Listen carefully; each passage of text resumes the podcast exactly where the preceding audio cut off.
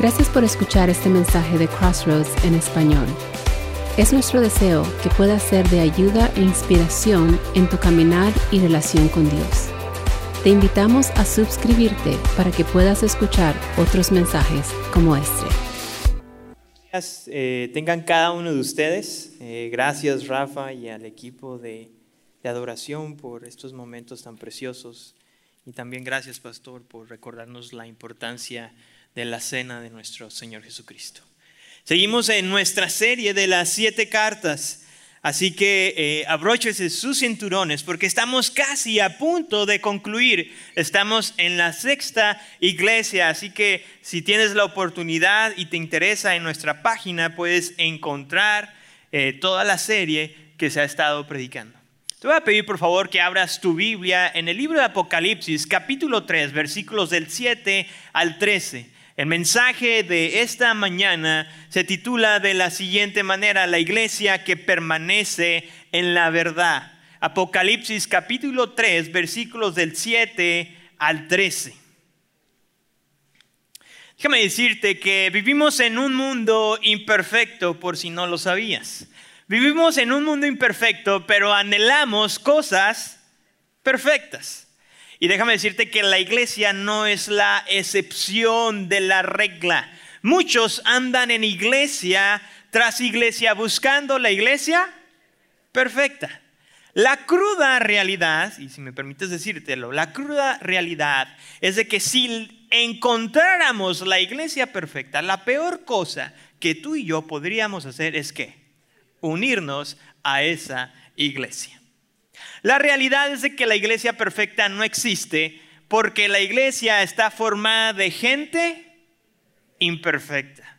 Hasta parece que están leyendo mi sermón, pero muy bien, la, la, iglesia está llena de gente imperfecta. Déjame decirte que de las siete iglesias de las cuales hemos estado predicando, solamente dos de ellas fueron aprobadas por Dios. Y Filadelfia es una de ellas. Filadelfia en ningún momento fue una iglesia perfecta, pero fue una iglesia que permaneció en la verdad en medio de la adversidad. Oremos a nuestro Dios. Señor, gracias Padre porque tú, Señor, eres bueno y misericordioso con nosotros. En esta mañana, Señor, te pido que hables a través de mis labios Gracias por el privilegio, Señor, de poder compartir. Pero nos apegamos a ti, a tu voluntad y a tu dirección. Que en medio de mi imperfección, en medio de mis eh, limitantes, Señor, tanto en conocimiento, Padre, como en preparación, que tu Espíritu Santo pueda hablar a la vida de cada una de estas personas. Permítenos, Señor, entender que lo importante, Señor, es permanecer, perseverar, Señor, en tu palabra, en el Evangelio, hasta que tú vengas. Habla pues a nuestras vidas. Quita cualquier distracción que pueda haber en nuestro corazón, sea tecnológico o incluso alguna interrupción, Señor, humana. En el nombre de Cristo Jesús oramos. Amén y amén. Apocalipsis 3, del 7 al 13. Un servidor va a estar leyendo desde la versión de la Biblia de las Américas, si no me equivoco, va a estar apareciendo en sus pantallas. Dice de la siguiente manera. Y escribe el ángel de la iglesia en Filadelfia, el santo, el verdadero, el que tiene la llave de David, el que abre y nadie cierra y cierra y nadie abre, dice esto. Yo conozco tus obras. Mira, he puesto delante de ti una puerta abierta que nadie puede cerrar, porque tienes un poco de poder. Has guardado mi palabra y no has negado mi nombre. Versículo 9. He aquí, yo entregaré a aquellos de la sinagoga de Satanás, que se dicen ser judíos y no lo son, sino que mienten. He aquí yo haré que vengan y se postren a tus pies y sepan que yo te he amado. Porque has guardado la palabra de mi perseverancia. Yo también te guardaré de la hora de la prueba, esa hora que está por venir sobre todo el mundo para poner a prueba a los que habitan sobre la tierra. vengo pronto. Retén firme lo que tienes para que nadie tome tu corona. Al vencedor le haré una columna en el templo de mi Dios y nunca más saldrá de allí. Escribiré sobre él el nombre de mi Dios y el nombre de la ciudad de mi Dios, la nueva Jerusalén que desciende del cielo de mi Dios y mi nombre nuevo. El que tiene oído, oiga lo que el Espíritu dice a las iglesias. Después de haber leído el pasaje, analicémoslo juntos antes de ver la aplicación a nuestra vida. Resulta que la ciudad de Filadelfia, dentro de estas siete ciudades, era la ciudad más joven. Esta ciudad era conocida como la ciudad del puerto del oriente, pues estaba localizada en una de las rutas más importantes del correo imperial. Su ubicación geográfica le permitía ser la ciudad misionera o exportadora de la cultura griega.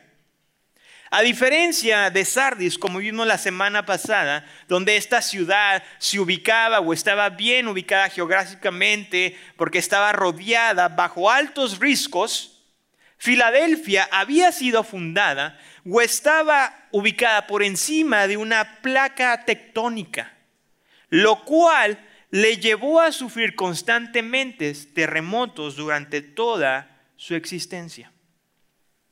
Curiosamente, en esta carta podemos ver que la mayor oposición a esta iglesia no eran los gentiles de Filadelfia, sino que era la comunidad de judíos que habitaba en esta región. Después de aquí vemos que en el mismo versículo 7 el Señor Jesucristo se identifica con tres afirmaciones. Dice allí lo siguiente, el santo, el verdadero, el que tiene la llave de David. Santo es un atributo designado para Dios. De hecho, en Apocalipsis capítulo 4, versículo 8, dice de la siguiente manera, y los cuatro seres vivientes, cada uno de ellos con seis alas, estaban llenos de ojos alrededor y por dentro, y día y noche no cesaban de decir, Santo, Santo, Santo es el Señor, el Todopoderoso, el que era, el que es y el que ha de venir. Dentro de los atributos de Dios es el único atributo que cuando se refiere acerca de Dios se repite tres veces. Dios es santo, santo, santo. Nunca en las escrituras vamos a encontrar cuando se refiere acerca del poder de Dios que Dios es un Dios poderoso, poderoso, poderoso. No, sino son simplemente cuando nos referimos a la santidad de Dios. Santo también se puede traducir de la siguiente manera, digno, perfecto, puro. Este es un atributo divino que prácticamente distingue a Dios de su creación, de todo lo que Él ha creado, lo distingue, lo pone en un plano totalmente diferente del resto de los demás. Pero también santo es un título o es un atributo designado para el Mesías, para el Cristo, para aquel que es el Salvador del mundo. Juan capítulo 6, versículo 69 nos menciona lo siguiente. Y nosotros que hemos creído y conocido que tú eres el santo de Dios. Después de ver la primera afirmación, la segunda afirmación habla sobre otro atributo de Dios, verdadero, el verdadero. Esto también se puede traducir como real, genuino o auténtico. Y esta era una afirmación que contradecía el mensaje de los judíos de aquella región que enseñaban acerca de Jesús, pues ellos decían que Jesús no era el Mesías, que Jesús no era el Hijo de Dios, que Jesús simplemente era un impostor. Por otra parte, esta afirmación de Jesús, decirse que Él era el verdadero, traía aliento y ánimo a la comunidad de creyentes de Filadelfia. Pues todo lo que Jesús decía de Él era real y auténtico. Estas dos primeras afirmaciones tienen el propósito de confirmar la deidad de Cristo. En otras palabras, que Jesús es Dios mismo. La tercera afirmación la encontramos en la última parte del versículo 7, donde dice, el que tiene las llaves de David, el que abre y nadie cierra, y cierra y nadie abre. Las llaves en las escrituras simbolizan poder. En otras palabras, cualquiera que tuviera la llave tiene el control.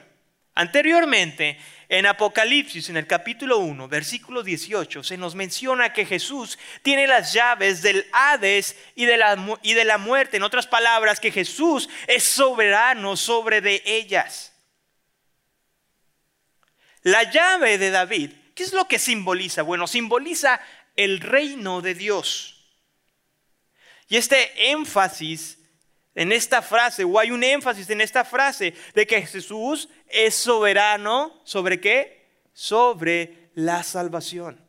Solamente a través de Cristo Jesús tú y yo tenemos acceso al reino de Dios. No hay otra manera de entrar a este reino celestial si no es a través de Cristo Jesús. Y como Él también da el acceso, Él también puede qué?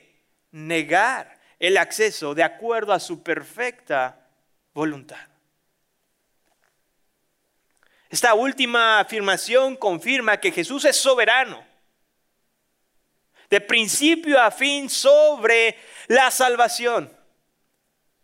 Pero también confirma que Jesús tiene el absoluto poder y que nadie está por encima de su autoridad el que abre y nadie cierra, y cierra y nadie abre. En los próximos versículos del 8 al 10 vamos a ver la recomendación que Jesús hizo para esta iglesia. En el versículo 8 dice de la siguiente manera, yo conozco tus obras Mira, he puesto delante de ti una puerta abierta que nadie puede cerrar, porque tienes un poco de poder, has guardado mi palabra y no has negado mi nombre. A diferencia de las otras iglesias donde el Señor Jesucristo prácticamente dice lo que hacían, en esta ocasión el Señor Jesús se abstiene de describir las obras de una buena iglesia. Porque el mensaje está más enfocado en animar a la comunidad de creyentes que en sí en resaltar o en describir lo que estaban haciendo por el Señor. Esta palabra, al menos en la versión de la Biblia de las Américas, se lo traducen de la siguiente manera. Mira, en algunas versiones, como la Reina Valera, eh, mira, este verbo eh, eh, viene como he aquí, o aquí está. Y la función de este verbo es muy trascendente porque hace un énfasis en la idea que se va a desarrollar. Ayuda a enfocarse al lector hacia el detalle que viene después de este verbo. Así que cada vez que leas en tu Biblia, o al menos en este pasaje, que veas la palabra mira, o he aquí, o aquí está, va a aparecer un mensaje de esperanza para la iglesia de Filadelfia. Así que vamos a resaltar tres cosas en estos versículos del 8 al 10. El primer, la primera cosa que debemos de resaltar es de que es el privilegio de ser un heraldo del rey. En otras palabras, el privilegio de proclamar las nuevas nuevas a aquellos quienes no conocen a Jesús. He puesto delante de ti una puerta abierta que nadie puede cerrar la idea de una puerta en las escrituras usualmente se utilizaba para hacer referencia a la proclamación del Evangelio. El apóstol Pablo lo utiliza en sus cartas, en dos de ellas. Si tienes la oportunidad de abrirlo en tu Biblia o quizás en las pantallas, lo puedas ver. En 1 Corintios capítulo 16, versículo 9, menciona lo siguiente, Pablo. Porque se me ha abierto una puerta grande para el servicio eficaz y hay muchos adversarios.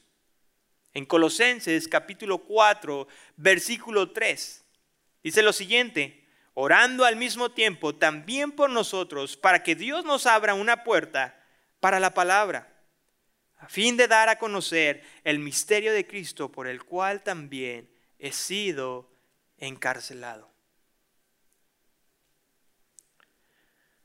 En, este mismo, versículo el Señor Jesucristo reconoce que esta iglesia tiene poco poder. ¿A qué hace referencia acerca de que tiene poco poder? Bueno, resulta que esta iglesia era una iglesia pequeña, el número de creyentes era muy reducido.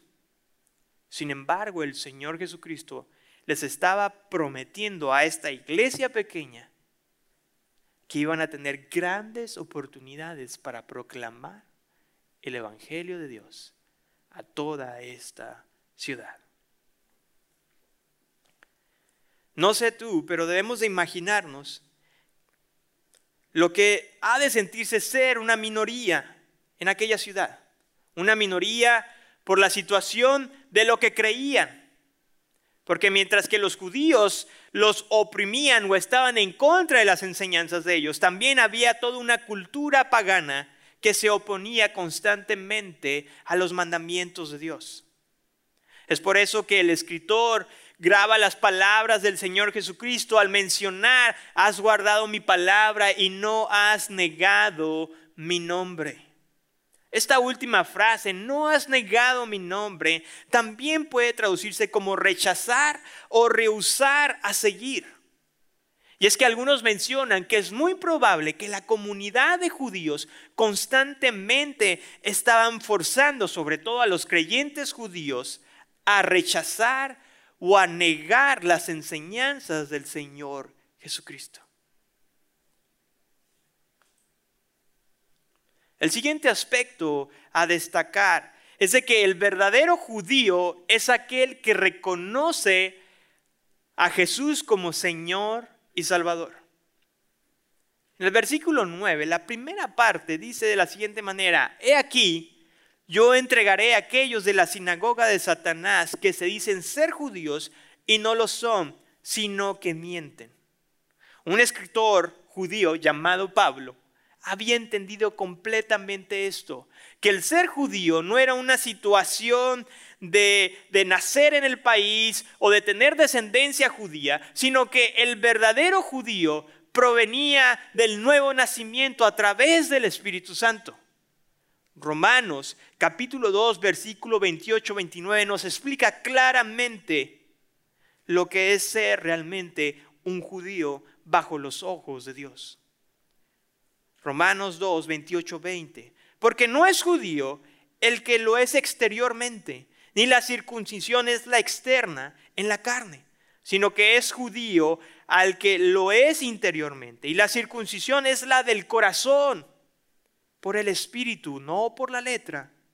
La alabanza de la cual no procede los hombres, sino de Dios. En esta segunda parte del versículo 9, resulta que había una grande influencia del profeta o del libro de Isaías. Si ustedes pueden ver en la sección B del versículo 9, dice aquí, He aquí yo haré que vengan y se postren a tus pies y sepan que yo te he amado. Algunos comentan que esta sección fue extraída de algunos versículos de la de algunos versículos del libro de Isaías. Simplemente por mencionar algunos, Isaías capítulo 60, 60, versículo 14 dice de la siguiente manera: Vendrán a ti humillados los hijos de los que te afligieron, se postrarán a las plantas de tus pies todos los que te despreciaban y te llamarán ciudad del Señor, Sión del Santo de Israel. Estos textos profetizaban que algún día, en los últimos tiempos, los gentiles serían este, sometidos completamente al pueblo de Israel y a Dios. Sin embargo, irónicamente, esta profecía se cumplió en la iglesia, en el Israel espiritual y no en el Israel étnico.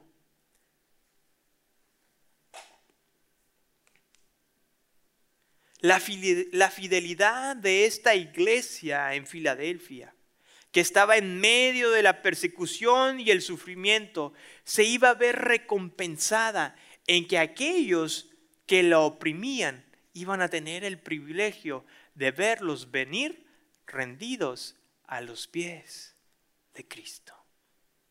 Ese era el privilegio que esta iglesia iba a tener.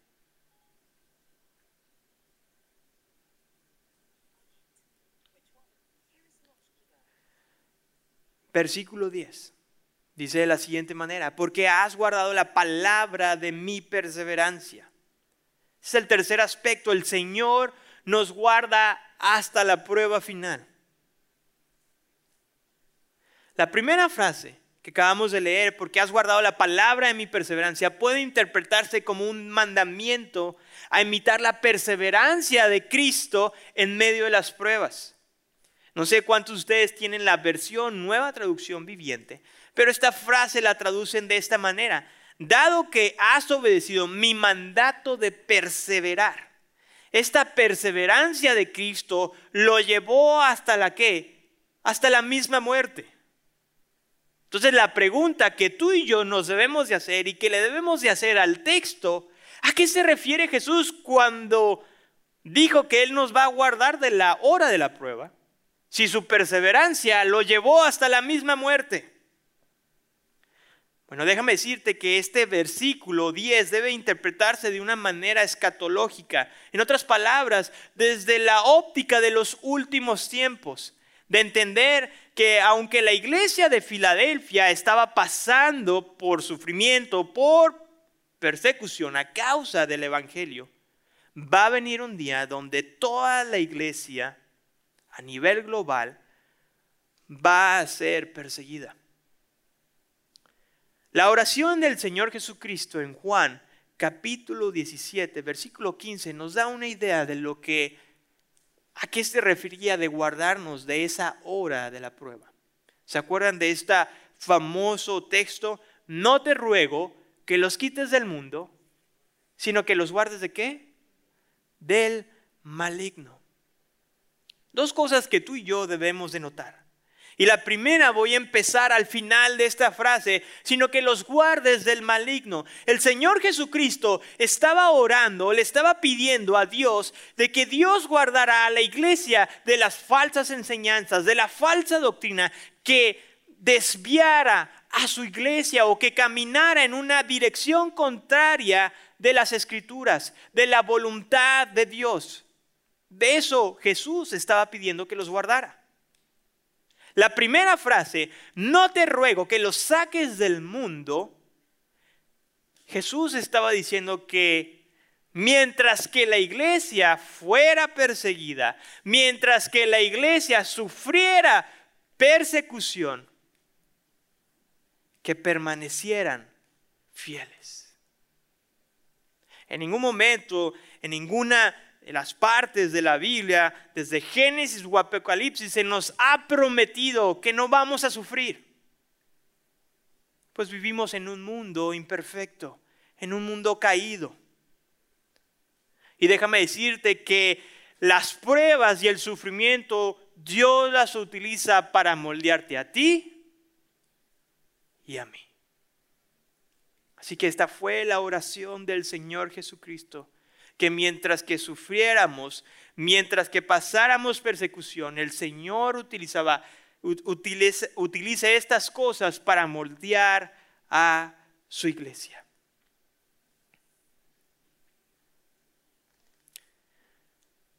La última sección del versículo 10 dice, la cual viene sobre los pobladores de la tierra Usualmente esta frase, pobladores de la tierra, en el libro de Apocalipsis se refiere a los incrédulos. Entonces esta prueba que viene a los habitantes de la tierra, en otras palabras, es el último llamado de arrepentimiento, donde el hombre pecador tendrá por última vez la oportunidad de redimir su alma a través del sacrificio de Cristo Jesús. En los versículos del 11 al 13 se nos menciona una promesa y un mandamiento. Dice de la siguiente manera, del 11 al 13, dice, vengo pronto, retén firme lo que tienes para que nadie tome tu corona. Al vencedor le haré una corona, una columna en el templo de mi Dios. Y nunca más saldrá de allí. Escribiré sobre él el nombre de mi Dios y el nombre de la ciudad de mi Dios, la nueva Jerusalén que desciende del cielo de mi Dios y mi nombre nuevo. El que tiene oído, oiga lo que el Espíritu dice a las iglesias.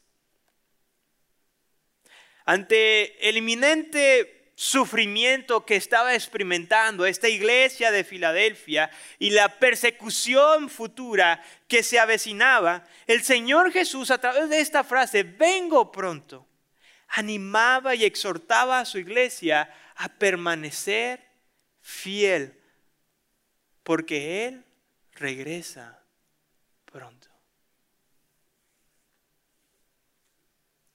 Retén firme lo que tienes retén. También puede eh, traducirse como aferrarse, mantenerse firme. En otras palabras, es la idea de que de aquello que te...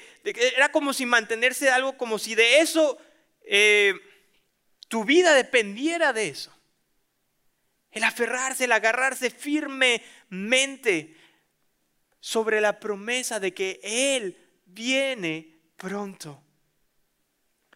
Esa palabra corona, al menos en este texto, simboliza la recompensa que hay para todos aquellos quienes en su vida humana se mantuvieron fieles al Señor. Retén la corona. Después viene una serie de, elementos en la cual pareciera diferentes promesas, pero es una sola promesa en el versículo 12 conformada por cuatro elementos. La primera oración es una columna en el templo de Dios. Resulta que en el, en el mundo antiguo estas columnas representaban estabilidad, inmovilidad y en algunos casos incluso hasta representaban honor. La promesa para el creyente es la siguiente, de que en el reino de Dios tú y yo tendremos un lugar de honor. Después de ahí dice, y nunca más saldrá de ahí. Resulta que esta frase tenía un contexto histórico en esta ciudad. Como anteriormente les había mencionado que esta ciudad había sido fundada sobre una placa tectónica, resulta que en el año 17 después de Cristo vino un sismo tan grande y tan fuerte que casi destruyó gran parte de esta ciudad. Los sobrevivientes, la gran mayoría de las personas que sobrevivió, hubo tanto temor que decidieron mejor vivir afuera de las murallas de la ciudad por los constantes movimientos que siempre había en la tierra. Así que esta, esta frase, y nunca saldrás de ahí, era una frase que resonaba en el corazón de los creyentes de Filadelfia, pues sabían que en el reino de Dios iban a estar completamente seguros. Escribiré sobre él el nombre de mi Dios. Esta es una promesa de posesión todo aquel que viene a Dios a través de Cristo Jesús se vuelve una posesión de Dios. La relación íntima que tenemos con Dios, que es por medio de Jesús, es por toda la eternidad y nadie, absolutamente nadie, nos la puede quitar. El nombre la ciudad de mi Dios, la nueva Jerusalén, es la promesa en la que tú y yo vamos a tener una nueva ciudadanía, una ciudadanía celestial. Deja tú a un lado la ciudadanía americana o europea o de cualquier nacionalidad que den mayor beneficios. Nada se compara con la ciudadanía celestial. Y el último elemento, en mi nombre nuevo, es aquella promesa donde vamos a conocer a Jesús en toda su gloria. Lo que hoy tú y yo conocemos de Jesús no se comparará con lo que le lleguemos a conocer el primer día cuando estemos en la Nueva Jerusalén. Absolutamente no se comparará. Después de haber analizado el texto, Ve conmigo y vamos a ver las siguientes aplicaciones, tres de ellas. Y la primera es reconocer quién es Jesús, es conocer quién realmente es Dios. Reconocer a Jesús implica reconocer nuestra realidad. El hombre sin Dios es el ser más desdichado de esta creación, porque la oscuridad es su hogar, la felicidad es fugaz, es preso de sus propios miedos y ante todo es ciego de su deplorable condición.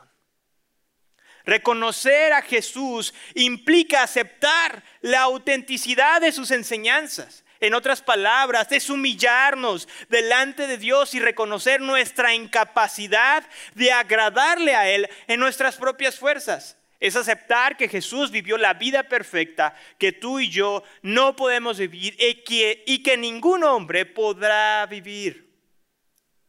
Es el estar agradecidos porque la justicia perfecta de Cristo Jesús ha sido imputada en aquellos que en arrepentimiento y fe vienen a Cristo. Reconocer a Jesús implica doblegar nuestro pequeña, nuestra pequeña voluntad a la suprema voluntad de Dios. Primera de Pedro, capítulo 5, versículo del 6 al 7, dice lo siguiente, humillaos pues bajo la poderosa mano de Dios, para que Él os exalte a su debido tiempo echando toda vuestra ansiedad sobre Él, porque Él tiene cuidado de vosotros. Mientras que el mundo intenta tener el control, el creyente descansa en que nada se sale del control soberano de Dios. ¿Podremos estar ansiosos? Sí, pero la ansiedad jamás consumirá nuestro corazón. ¿Podremos estar deprimidos? Sí, pero el gozo del Señor será nuestra fortaleza. ¿Podremos tener miedo? Sí, pero la paz del Señor inundará nuestra alma. La segunda implicación, la fidelidad no se mide por las cosas que hacemos por Dios, sino por la disposición de vivir y morir por Dios. La fidelidad de Dios se ve en esa disposición de obedecer sus mandamientos. De una manera práctica es el, amar a ese vecino odioso de enseguida, de limpiar el jardín o de invitarlo a comer a nuestra casa.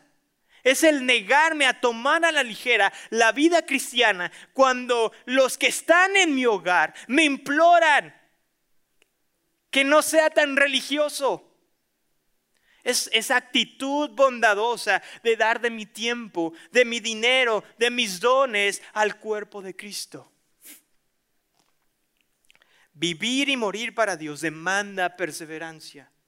En un mundo donde la gran mayoría rechaza los mandamientos de Dios y donde se promueve seguir los deseos del corazón, nuestra perseverancia en el Evangelio debe de lucir de la siguiente manera, en tener alta estima la palabra de Dios, en practicar constantemente cada una de las disciplinas espirituales, en, congregarnos intencionalmente en nuestra iglesia, en la proclamación del Evangelio a todos aquellos quienes no conocen de Él, incluyendo en mi propia casa. Y déjame decirte que el vivir de esta forma, si esperabas que la multitud te aplaudiera, pues déjame decirte que estás incorrecto. Pues todo lo contrario, el vivir de esta manera, lo único que encontraremos será rechazo del mundo. El apóstol Pablo en su última carta le escribió a Timoteo lo siguiente, segunda de Timoteo capítulo 3 versículo 12. Y en verdad, todos los que quieran vivir piadosamente en Cristo Jesús serán perseguidos. Vivir y morir para Dios resulta en salvación y condenación para otros. No cabe duda que hay días donde nuestra fe es puesta a prueba, donde nuestras convicciones salen a relucir. Pero déjame decirte que va a llegar el día donde toda la iglesia, no solamente Crossroads, sino la iglesia universal, donde será probada, donde las convicciones van a ser expuestas ante todo el mundo. Que durante todos esos años dijimos amar a Dios, eh, obedecer a Dios, es donde realmente nuestras palabras van a tener que estar coordinadas con nuestras acciones. ¿Por qué? Porque la manera en como tú y yo vayamos a responder ante el sufrimiento o la persecución conmoverá a unos para arrepentimiento, pero también para otros será una excusa más para rechazar el perdón de Dios. ¿Cómo respondemos ante la adversidad?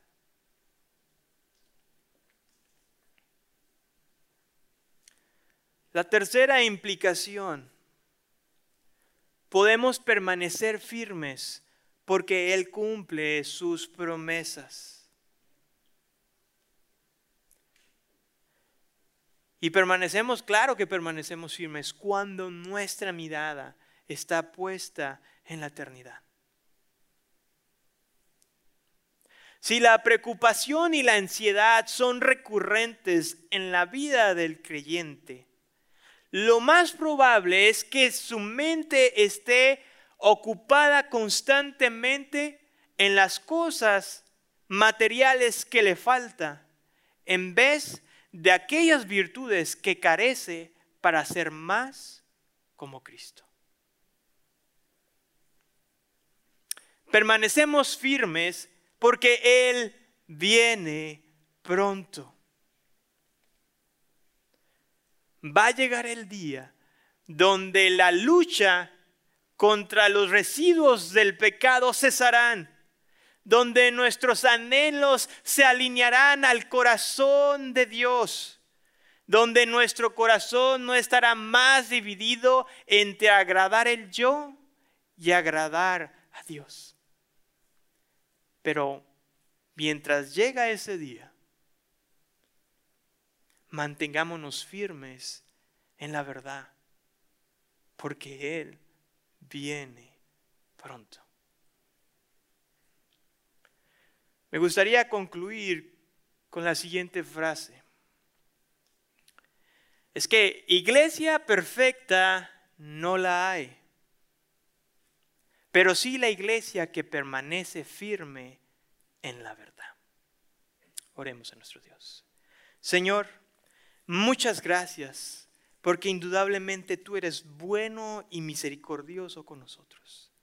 Padre, venimos delante de ti, reconociendo, Padre, que necesitamos permanecer, perseverar en la verdad. Mi Dios, aun cuando no estemos quizás sufriendo, siendo perseguidos por causa de tu evangelio, como en algunas partes del mundo o como pasó hace siglos anteriores. Permítenos permanecer fieles en una cultura, Padre, donde hay mucha libertad. En una cultura donde constantemente vamos caminando contrario a tu verdad. Donde la verdad se ha manchado de mentiras y las mentiras cada vez suenan más a verdad. Permítenos resistir, aferrarnos a tu verdad. Y que al igual que esta iglesia, Señor, que sin importar el tamaño de ella, sino la disposición de permanecer en la verdad, háyanos también a nosotros fieles de permanecer. Quizás, Padre, no seamos elocuentes, Quizás no seamos extrovertidos, quizás no tengamos muchos títulos o conozcamos mucho de la Biblia. Pero permite que conforme pasen los días y en nuestro caminar contigo, nuestro corazón y nuestro carácter sea cada vez moldeado al carácter de aquel que vino a morir por mí. Y que mientras que esperamos tu segunda venida, podamos seguir proclamando las verdades, la verdad para aquellos quienes aún no te conocen. En el nombre que es sobre todo nombre, oramos, Señor, y llévanos con bien, Señor, hasta nuestros hogares, y que la palabra que hoy ha sido expuesta no llegue vacía al corazón de estas personas, sino que puedan ponerse en práctica. En el nombre que es sobre todo nombre, Señor. Amén y amén. Esperamos que hayas disfrutado este mensaje. Si deseas saber más acerca de cómo tener una mejor relación con Dios o deseas más información acerca de nuestra iglesia, visita nuestra página de internet crossroadstw.org.